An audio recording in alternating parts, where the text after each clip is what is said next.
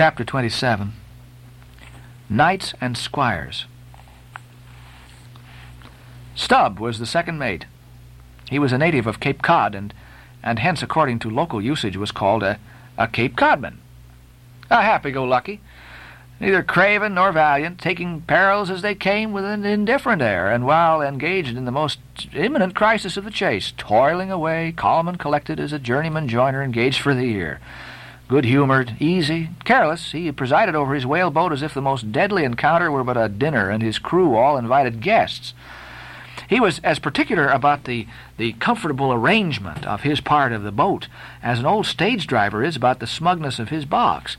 When close to the whale, in the very deathlock of, of the fight, he handled his unpitying lance coolly and, and off-handedly, as a whistling tinker his hammer.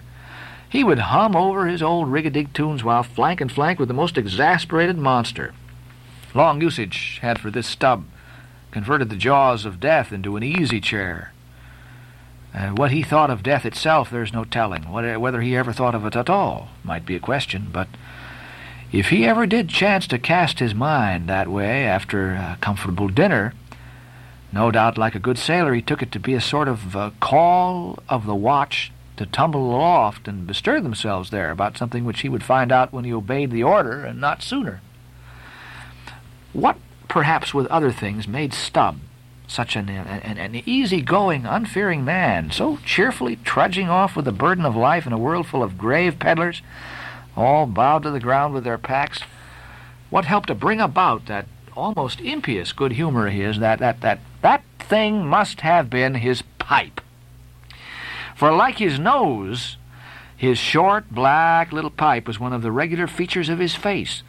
You, you would almost as soon have expected him to turn out of his bunk without his nose as without his pipe. He kept a whole row of pipes there, ready loaded, stuck in a rack within easy reach of his hand, and whenever he turned in, he smoked them all out in succession, lighting one after the other from the end of the chapter, then loading them again to be in readiness anew. For when Stubb dressed, instead of first putting his legs into his trousers, he put his pipe into his mouth. I say this continual smoking must have been one cause at least of his peculiar disposition. For everyone knows that this, this earthly air, whether ashore or aloft, is terribly infected with the nameless miseries of the numberless mortals who've died exhaling it. And as in time of the cholera some people go about with a camphorated handkerchief to their mouths, so likewise against all mortal tribulations, Stubb's tobacco smoke might have operated as a sort of disinfecting agent. The third mate was Flask, a native of Tisbury in uh, Martha's Vineyard, a short, stout, ruddy young fellow, very pugnacious concerning whales, who somehow seemed to think that the great leviathans had personally and hereditarily affronted him, and therefore it was a sort of point of honor with him to destroy them whenever encountered. So utterly lost was he to all sense of reverence for the many marvels of their majestic bulk and mystic ways, and so dead to anything like an apprehension of any possible danger from encountering them, that in his poor opinion the, the wondrous whale was but a species of magnified mouse, or at least water rat, requiring only a little circumvention and some small application of time and trouble in order to kill and boil. This ignorant, unconscious fearlessness of his made him a little waggish in the matter of whales. He followed these fish for the whales for the fun of it. And a three years' voyage round Cape Horn was only a jolly joke that lasted that length of time. As a carpenter's nails are divided into wrought nails and cut nails, so mankind may be similarly divided. Little Flask was one of the wrought ones, made to clinch tight and last long. They called him King Post on board of the Pequod because in form he, he could be well likened to the short, square timber that uh, known by that name in Arctic whalers and which by the means of many radiating side timbers inserted into it serves to brace the ship against the icy concussions of those battering seas. Now, these three mates, Starbuck, Stubb, and Flask, were momentous men.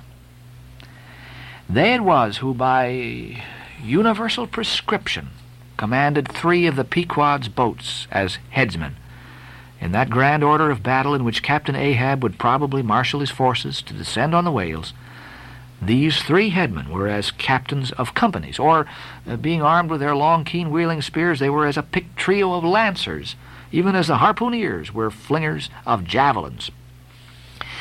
And since in this famous fishery each mate or headsman, like a Gothic knight of old, is always accompanied by his boat steerer or harpooneer, who in certain conjunctures provides him with a fresh lance when the former one has been badly twisted or elbowed in the assault, and moreover, as there generally subsists between the two a close intimacy and friendliness, it is therefore but meet that in this place we set down who the Pequod's harpooneers were, and to what headsman each of them belonged.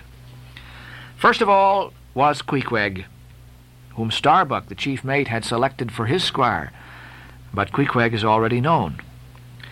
Next was Tashtego, an unmixed Indian from Gayhead, the most westerly promontory of Martha's Vineyard, where there still exists a last remnant of a village of red men which has long supplied the neighboring island of Nantucket with many of her most daring harpooneers.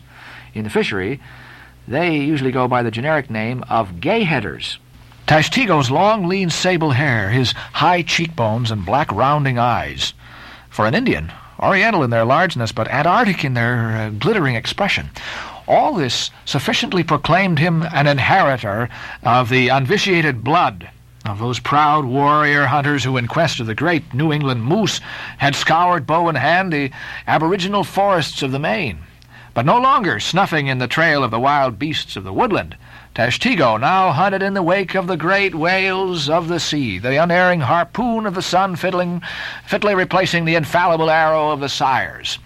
To look at the tawny brawn of his lithe, snaky limbs, you would almost have credited the superstitions of some of the earlier Puritans, and half believed this wild Indian to be a son of the Prince of Powers of the air.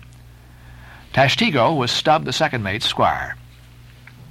Third among the harpooneers was Daggoo, a gigantic, coal-black Negro savage with a lion-like tread, and Ahasuerus to behold. Suspended from his ears were two golden hoops so large that the sailors called them ringbolts and would talk of securing the topsail halyards to them.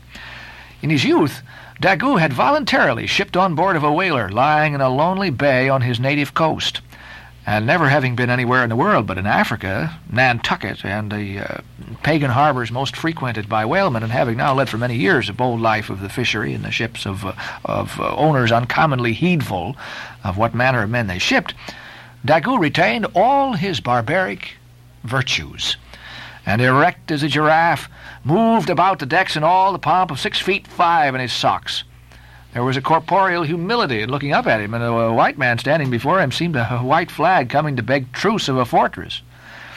Curious to tell, this imperial Negro, Ahasuerus Daggoo, was the squire of Little Flask, who looked like a chessman beside him.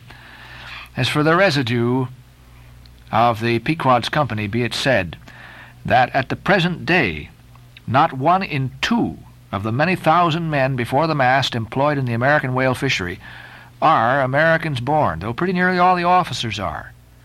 Hence, it, herein it is the same with the American whale fishery as with the American Army and military and merchant navies, and the engineering forces employed in the construction of the American canals and railroads. The same, I say, because in all these cases the Native American liberally provides the brains, the rest of the world as generously supplying the muscles. No small number of these whaling seamen belonged to the Azores, where the outward bound Nantucket whalers frequently touched to augment their crews from the hardy peasants of those rocky shores. In like manner, the Greenland whalers, sailing out of Hull or London, put in at the Shetland Islands to receive their full complement of the crew. Upon the passage homeward, they drop them there again. How it is, there's no telling, but but islanders seem to make the best whalemen. They were nearly all islanders in the Pequod. Um, isolatos, too, I, I call such, not acknowledging the common continent of men, but each isolato living on a separate continent of his own, yet now federated along one keel. What a set these isolatos were! An Anacharsis Clootz deputation from all the isles of the sea and all the ends of the earth, accompanying old Ahab in the Pequod to lay the world's grievances before that bar from which not very many of them ever come back. Black little Pip, he never did. Oh no, he went before. poor Alabama boy. On the grim Pequod's forecastle ye shall ere long see him beating his tambourine, prelusive of the eternal time when sent for to the great quarter deck on high he was to bid strike in with the angels, and beat his tambourine in glory. Call a coward here, hail a hero there.